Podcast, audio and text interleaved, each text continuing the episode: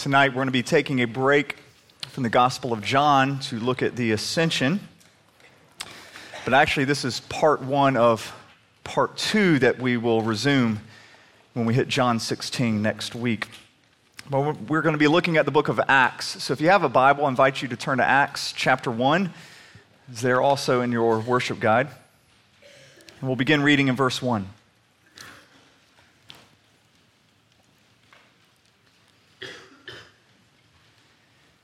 In the first book, O Theophilus, I have dealt with all that Jesus began to do and teach until the day when he was taken up after he had given commands through the Holy Spirit to the apostles whom he had chosen.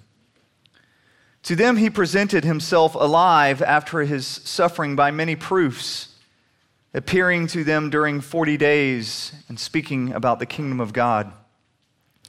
And while staying with them, he ordered them not to depart from Jerusalem, but to wait for the promise of the Father, which he said, You heard from me.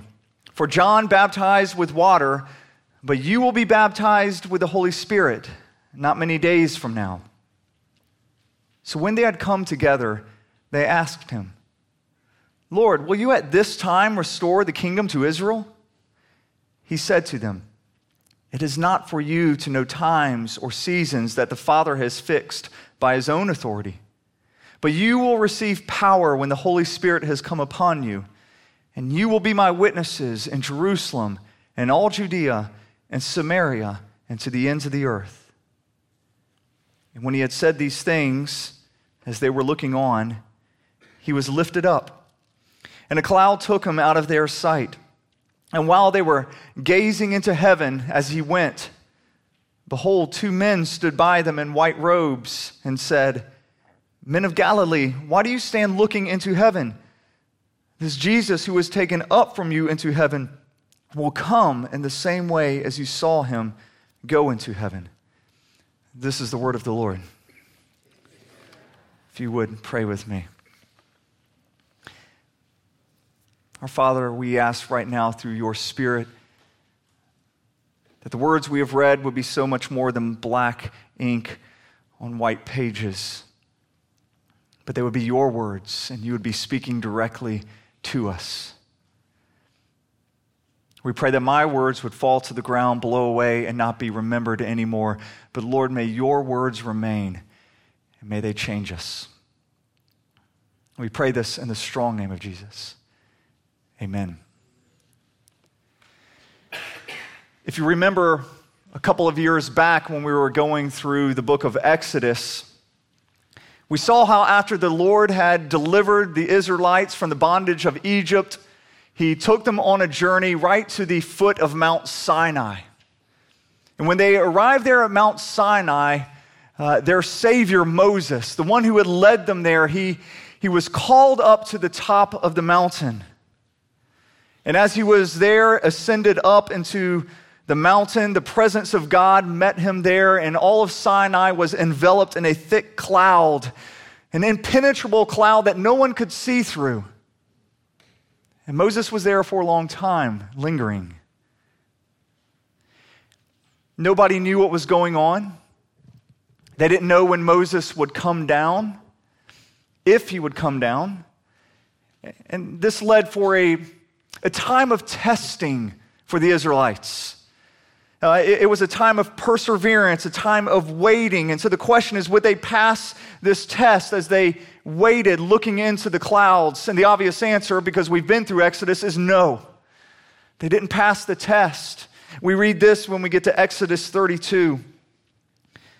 When the people saw that Moses delayed to come down from the mountain, the people gathered themselves together, Aaron, and said to him, Up, make us gods who shall go before us. As for this Moses, the man who brought us up out of the land of Egypt, we do not know what has become of him.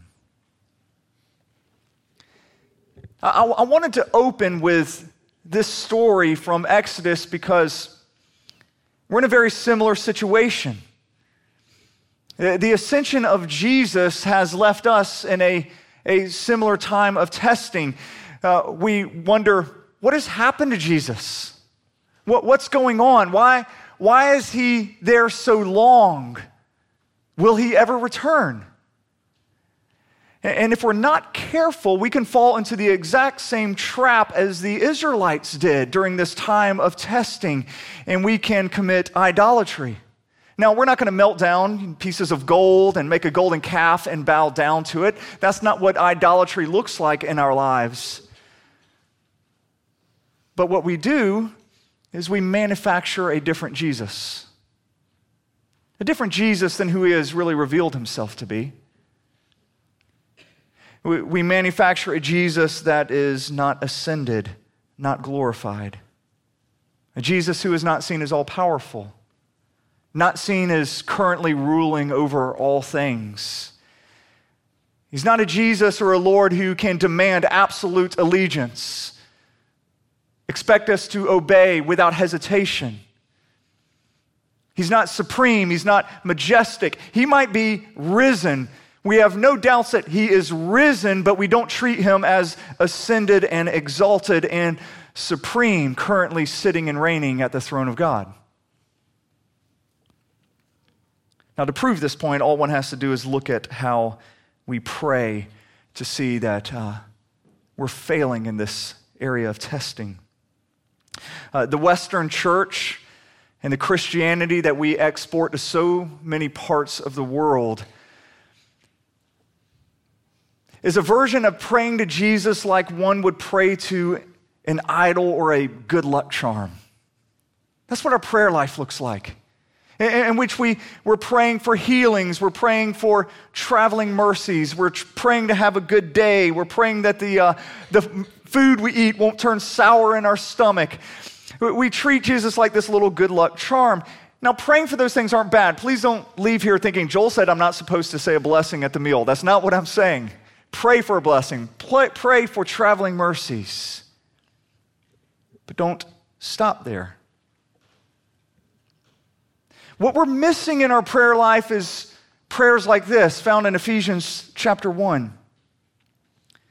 I do not cease to give thanks for you, remembering you in my prayers, that the God of our Lord Jesus Christ, the Father of glory, may give you a spirit of wisdom and of revelation and the knowledge of Him, having the eyes of your hearts enlightened, that you may know what is the hope to which He has called you. What are the riches of His glorious inheritance in the saints? What is the immeasurable greatness of His power towards us who believe? According to the working of His great might that He worked in Christ when he raised him from the dead and he seated him at the right hand in the heavenly places. Far above all rule and authority and power and dominion, and above every name that is named, not only in this age, but also in the age to come. And he put all things under his feet and gave him as the head over all things to the church which is his body, the fullness of him who fills all and in all. Now, when is the last time you've been to a prayer meeting and you've heard somebody pray like this? I mean, typically, you know what a prayer meeting is anyway. It's, it's 50 minutes of sharing prayer requests, squeeze in a few minutes of prayer. But in those few minutes of prayer, when's the last time you've heard something like this? I've been part of a lot of prayer meetings, and we pray from everything from sick dogs to uh, lots of relational drama, lots of financial instability, job insecurity. Once somebody asked, prayer request was, I need a, um, a match for my antique chair. I was like, well, okay, we'll pray for that. But what about prayers like this? I don't know if I've ever heard anything really close to this. Paul, as he's praying this, he's clearly being gripped by this vision of not just a risen Jesus, but a risen and exalted Jesus. And his prayer life reflects this. Is this how you pray? Now, usually we think of the resurrection of Jesus as the time when Jesus was exalted. And that's why we make a huge deal of Easter. I mean, we make a pretty big deal of Easter here at our church. We have champagne for Easter, all right? Easter is a pretty big day for us to celebrate. But we largely ignore the day of Christ's ascension. Most churches do. However, it might surprise you to find that nowhere in Scripture, not a single place, will you ever find Jesus being described as exalted through his resurrection. Nowhere does it say he is exalted in his resurrection. He's exalted in two places. He's exalted on the cross and his death, and he's exalted in his ascension. Those two places. And if either one of these places are forgotten in the church, it creates a vacuum in our worship. And nature abhors a vacuum. And so we are going to fill this vacuum. In churches all over, they fill it with light shows. They fill it with, with different forms of emotional manipulation. But they're all masking over this, this one giant, giant issue that we don't see Jesus as supreme, as glorious, and as exalted. And the elephant in the room at these churches is, is that Jesus isn't physically here and we feel his absence. We feel it. And we don't have a picture of, of what he's doing and where he is. And, and so we create this vacuum and we try to fill it with all of these other things, all of these idolatrous ways. But unlike Israel, which could not look through that impenetrable cloud, we know what's happening through the veil because we have His Word. We have His Word. And when we look at His Word, we get to see the exalted Jesus who has sat down at the right hand of God the Father. And what I want us to do is, I want us to just take a look at a number of these scriptures that show us what Jesus is currently doing. We can start off by looking at the passage that we just read in Acts, which describes Jesus being lifted up. He was lifted up in his ascension 40 days after he had risen from the dead. By the way, uh, don't take the lifted up to, to mean literally he's just kind of floating up into space. Um, that's led to a lot of bad artwork and some Monty Python movies um, in which Jesus' feet are, you know, dangling down from the clouds. Uh, you laugh at that, but people really thought that's what was happening, so much so that when the space program began, the astronauts were looking for the body of Jesus floating around in space. Um, when they didn't find it, C.S. Lewis had to write an article called The Seeing Eye to explain, like, that's not really what happened. It lifted up. Uh, think of it as you know, when you graduate from seventh grade up to eighth grade, or you get a job promotion, you're moving up in your job. It's not a spatial relationship. You're, you're now in a different status, though, a different state of being.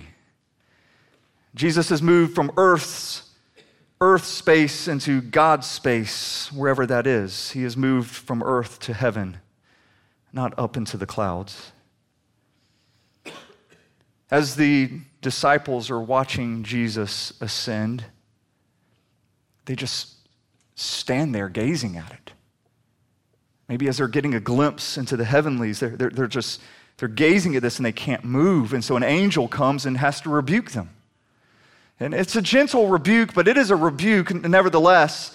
Uh, look at verse 10. It says, And while these disciples were gazing into heaven as he went, Behold, two men stood by them in white robes and said, Men of Galilee, why do you stand looking into heaven? This Jesus who was taken up from you into heaven, he will come in the same way as you saw him go into heaven. You see, the disciples at first, they're thinking of this ascension as a terrible loss. They're losing Jesus. They don't know what to do. And so they were just stagnant. And this is what happens to the church when they don't understand the ascension. They become stagnant, they do nothing. They think of the absence of the, the body of Christ, they think of it as an incredible loss. I mean, how could Jesus leaving be better than him staying? That's the question we're going to look at next week in John 16. We have the same reaction as Mary does after the resurrection. I love this story. When Mary, she goes to the tomb of Jesus and she encounters the resurrected Jesus. And so when she sees him, she, uh, she runs and she embraces him and she has like a death grip on him. He got out of the grave, but he, he's not escaping Mary's hold, all right? And, and she's just holding on and she is not letting go. And then Jesus says these curious words to her in John 20. He said, Do not cling to me, for I have not yet ascended to the Father. But go to my brothers and say to them, I am ascending to my Father and to your Father, to my God and to your God. So he says, Mary, you know, pulling her off, let, let go of me. You, you got to let go of me. I, I'm resurrected, yes, but I'm not ascended. Yes, I have defeated death, I have defeated sin, but I do not have my ascended body yet. Let me go. And then he says, I want you to go and I want you to get the disciples, tell the disciples. But he doesn't say, Go tell the disciples I'm risen.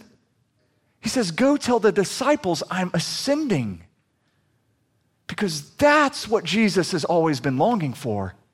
He was resurrected so that he might be ascended. And this is the news that he wants to share. The ascension was always his aim. Now, Mary, she, she didn't want to let go of him because she thought she might lose him. But she's not going to lose him. And, Jesus, when he says, Let go of me, I need to ascend, he is hinting at something we will see next week, saying that when I send my spirit, there will be a closeness you cannot imagine. You need to let me go. And once Mary got this, once the disciples understood the ascension, they turned the world upside down. Let's look at what happened at the ascension. Let's go through a few verses here. According to Paul in Ephesians 1, verse 20, when Jesus ascended, his Father seated him at his right hand in the heavenly places far above all rule and authority and power and dominion, and above every name that is named, not only in this age, but also in the age to come. Hebrews 1 3. After making purification for sins, Jesus sat down at the right hand of the majesty on high, having become as much superior to angels as his name he has inherited is more excellent than theirs. Hebrews 10, verse 12. But when Jesus had offered for all time a single sacrifice for sins, he sat down at the right hand of God. These verses, and there are more, they all tell us that when Jesus ascended, he went into the throne room and he sat down by the right hand of God. Now, now, when we think of sitting down, we think of somebody is resting, but that's not, that's not the image here. Jesus is not resting. I mean, we read that in Acts 1 when Luke says he was describing all that Jesus began to do. Jesus is just beginning to work. And when he sits down, he is beginning a new work. He's sitting at the right hand of God, meaning that he is assuming all of the power of God, actively at work. And when he sits down, he's given all power, he's given all glory. We just read that when we went through Philippians 2, where Paul says, Therefore, God has highly exalted him and bestowed on him the name that is above every name. So that at the name of Jesus, every knee should bow in heaven and on earth and under the earth. And every tongue should confess that Jesus Christ is Lord to the glory of God the Father. Hear me. This is what Jesus had been longing for his entire earthly life. Not resurrection, but to ascend and to be exalted. We see this in John 17, in what we call the high priestly prayer. We, we, we read this When Jesus had spoken these words, he lifted up his eyes to heaven and he said, Father, the hour has come. Glorify your Son, that the Son may glorify you. Glorify me in your own presence with the glory that I had with you before the world existed. And Father, I desire that these disciples also, whom you have given me, may be with me where I am, and that they may see my glory. The glory that you have given me because you loved me before the foundation of the world. So, the cry of Jesus' heart was that he might return to his Father and be glorified, and that it would be witnessed by us here in this room. That we would be there present at that moment, and we would receive the life and the joy that radiates from his glorious presence. That's what Jesus longed for. That was his consuming desire was the ascension. On earth, Jesus, he was certainly glorious, but, but not like the glory that he had beforehand.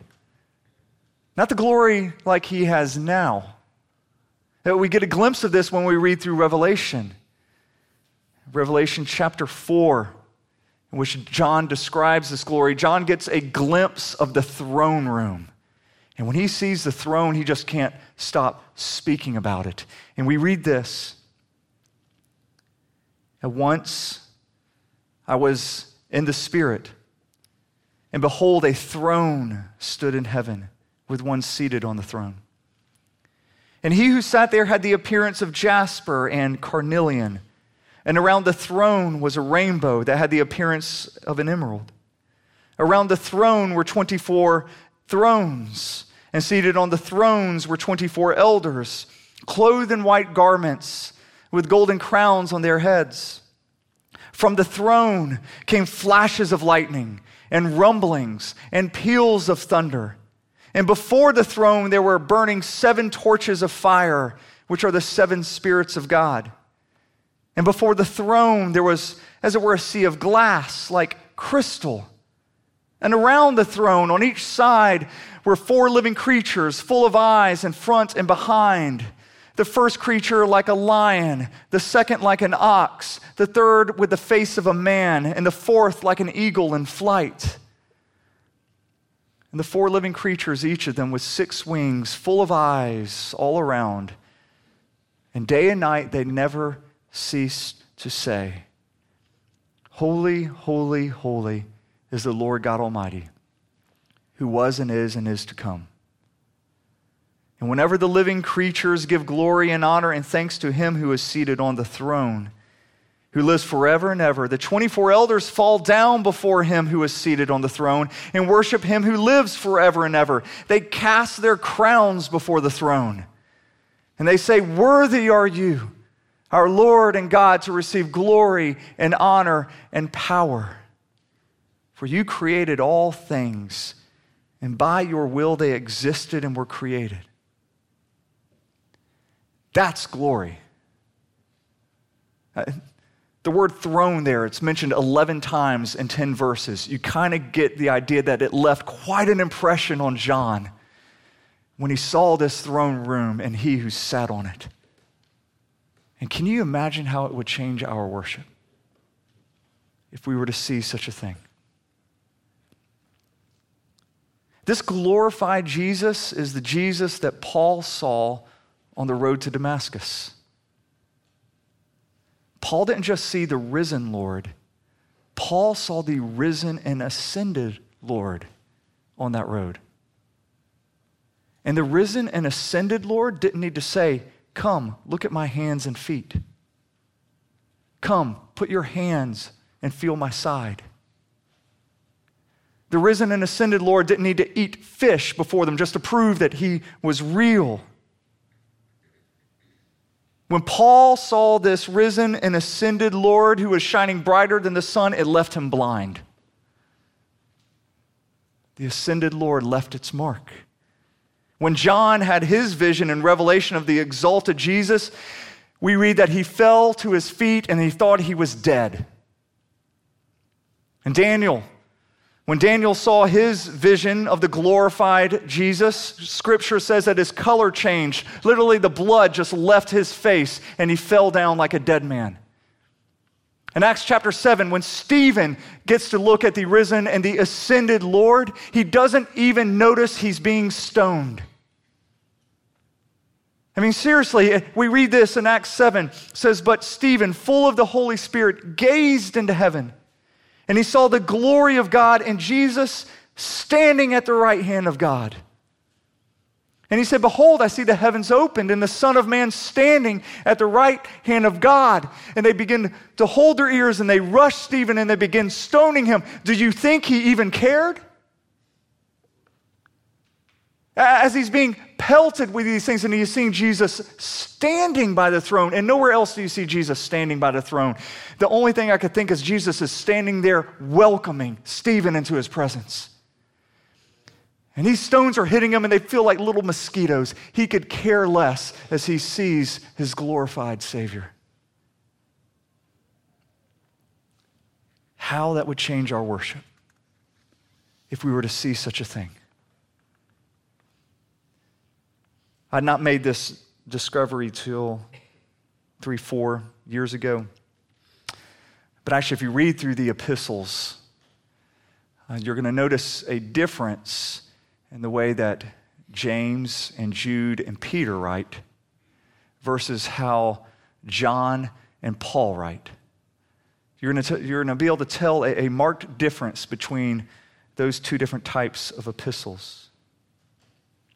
Now, James, Jude, and Peter, they have a very exalted view of Jesus, obviously.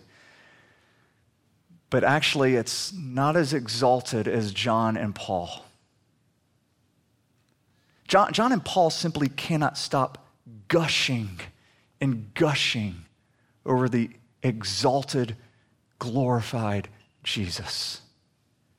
And the reason they can't stop doing it is because they actually saw the exalted, ascended Jesus. Peter, James, Jude only saw the risen Lord. John and Paul saw the risen and ascended Lord. And when you look through their writings, you get the sense like Paul is struggling so hard to communicate what he has seen. As he begins praying like crazy things, like, God, send your spirit just, just to hold our bodies together so that we will have the ability to understand something that's not understandable. See things which, which we really have no ability to, to even see. And he's just straining to try to communicate this exalted Jesus to us. Because when he met the risen and ascended Lord on Damascus, the road to Damascus, it left him forever changed. It's amazing to think that one day we will see Jesus ascended as well. And when we see him, we are promised that we will become like him. We get a sneak peek at the ascension from heaven's point of view when we look at Daniel chapter 7. Daniel 7, it's a, it's a somewhat famous chapter in the Bible. It's, I think it's often misunderstood to talk about Christ's return, but it's actually not talking about Christ's return to earth, it's talking about his ascension to his heavenly home. And this is where we get the Son of Man title that Jesus uses so much. So, Daniel chapter 7, verse 13. I saw in the night visions, and behold, with the clouds of heaven there came one like a Son of Man, and he came to the Ancient of Days and was presented before him. And to him was given dominion and glory in a kingdom that all peoples, nations, and languages should serve him. His dominion is an everlasting dominion which shall not pass away, and his kingdom one that shall not be destroyed. So, Daniel here, he's describing the ascension when Jesus goes back to the Ancient of Days here. And Jesus thought of this text so much, he, he meditated on this text so much that when he wanted to pick a title for who he was, to describe who he was, he would use the title found here. He called himself the Son of Man. This is the text that he most identified with right here the Son of Man. He used it more than any other title when talking about himself because his mind was always on the ascension. Jesus quotes it when he's on trial in Matthew chapter 26, and he's on trial before the high priest. And the high priest says, I adjure you by the living God, tell us if you are the Christ, the Son of God. Jesus said to him, You have said so. It's one of the very few times Jesus speaks. But he does open his mouth here, and he says, I tell you, I tell you this. From now on, you will see the Son of Man seated at the right hand of power and coming on the clouds of heaven. Jesus tells this high priest, You kill me, you kill me, that begins the ceremony of my enthronement. Go ahead. You kill me, and I will ascend, and I will be king of a kingdom that will never end. Can, can you imagine what that looked like, his enthronement? We just get that little sneak peek in Daniel 7, but can you imagine, put, put on you know, what I call a sanctified imagination and, and, and try to think through what that would have been like? I mean, if myriads of angels have a party if just one sinner repents, can you imagine the party that happened when Jesus came back victorious over the grave? Can you imagine? Can you imagine the procession as Jesus is going back home and as he's approaching the heavenly gates and, and thousands upon thousands upon thousands of angels are all coming out of the city gates to welcome him in? I want you to try and picture this. And all of these angels here, all of the ones that had to be held back by God at his crucifixion, the ones that wanted so desperately to stop every hammer blow driving the nails through his hands, the ones who wanted to stop the crown of thorns being put on his head. The one who in the Garden of Gethsemane, they, they wanted to whisper words of encouragement, but for some reason were mysteriously held back by God and said, Be silent. And now the Son of Man, he is coming home, and the Father says, Be silent no more. Be silent no more. And this is where we get Psalm 24 as, as Jesus is proceed, proceeding there, and you, you picture the, the flags unfurled and the trumpets blaring, and the people responsively, the angels responsively calling back and forth to one another, calling out this Lift up your heads, O gates. Be lifted up, O ancient doors, that the King of glory may come in. Who is the King of glory? He's the Lord, strong and mighty, mighty in battle. He's the King of glory. Lift up your heads, be lifted up, O ancient doors, that the King of glory may come in. Who is the King of glory? He's the Lord of hosts, He's the Lord of all of you angels. He is the King of glory. And they call back and forth to one another in an incredible celebration as Jesus comes to his throne. And Jesus comes and he enters in his throne room and he sits down. And do you know what he says? He looks at his father and he says, When I left, you promised me something. You made a promise. You promised me the nations as my inheritance. I'm asking you to give me what you promised. And the father, what, what father would deny that request from such a son? And so the Father releases His Holy Spirit. And this is where we get Pentecost. Pentecost is both the result and it is the evidence of the ascension. It's, it's the evidence of the enthronement of Jesus. The church has often overlooked this, but, but Peter He certainly understood this when Pentecost happened.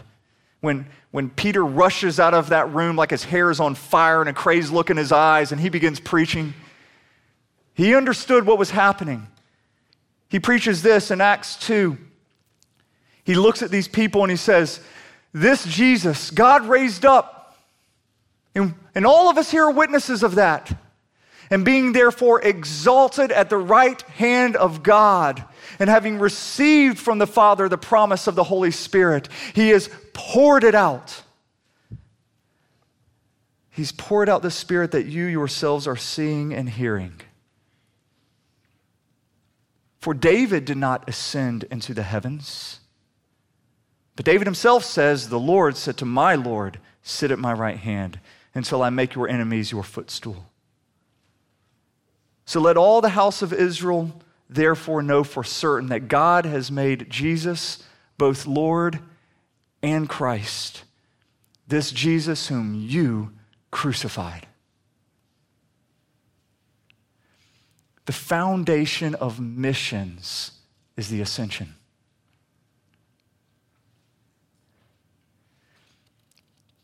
Let me share one more thought. We've got the time.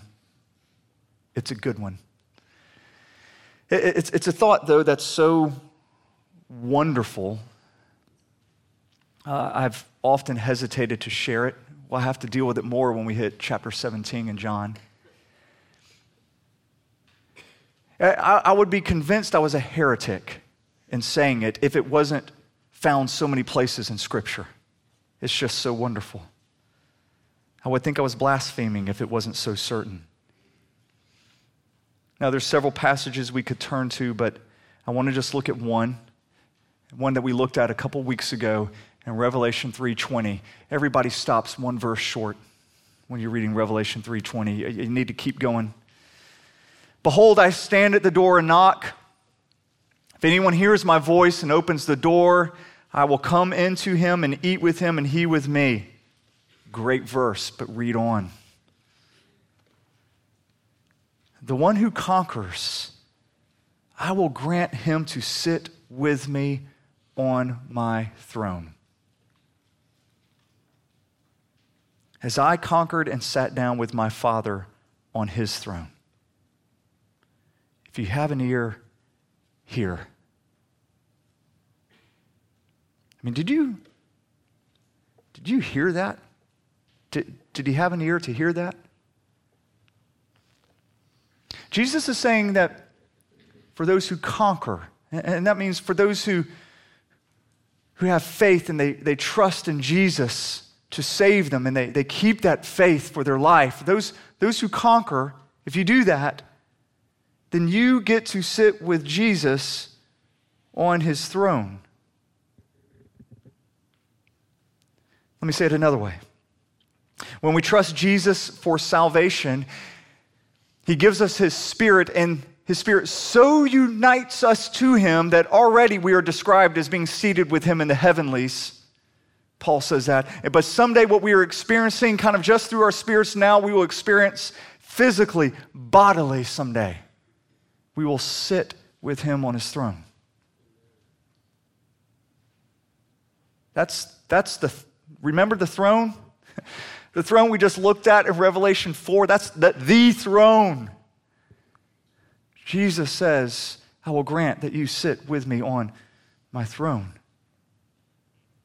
Now, I don't know how many billions of Christians there are going to be. I have no idea the physicalities of this, how it's actually going to work. But he promises it, and I believe it. That we will somehow share in this kingly rule and this ownership of the world, kind of like a glorified Adam who had been given dominion. This is what Paul means when in Romans, Romans 8 he says that we are heirs with Christ. That what Christ inherits, which was the nations, we inherit. This is what Paul means when he told the Corinthians. He says, All things are yours, even the world. like just kind of like this little throwaway note. All things are yours, even the world. It's all yours. When I, when I read things like that, I just think such things are too wonderful for me. I don't really know how to close this, so I'm just going to I'm just going to read from Paul. Paul says this As it is written, what no eye has seen, nor ear heard, nor the heart of man imagined, what God has prepared for those who love him. These things God has revealed to us through his Spirit. Pray with me. God, may you reveal those things to us through your Spirit. Because I know for a fact that my words have fallen short. All words fall short. So, right now, in this moment, will you press in these truths to us through your Spirit? May you give us the eyes to see this glorified Jesus that sometimes we so casually sing about. May the reality of Him supreme and glorified and ascended and seated at the throne, may it grip our hearts. May it consume us in the way that we worship. May it be the central focus of our lives. Through your Spirit, make that so. And we pray this in the strong name of Jesus. Amen.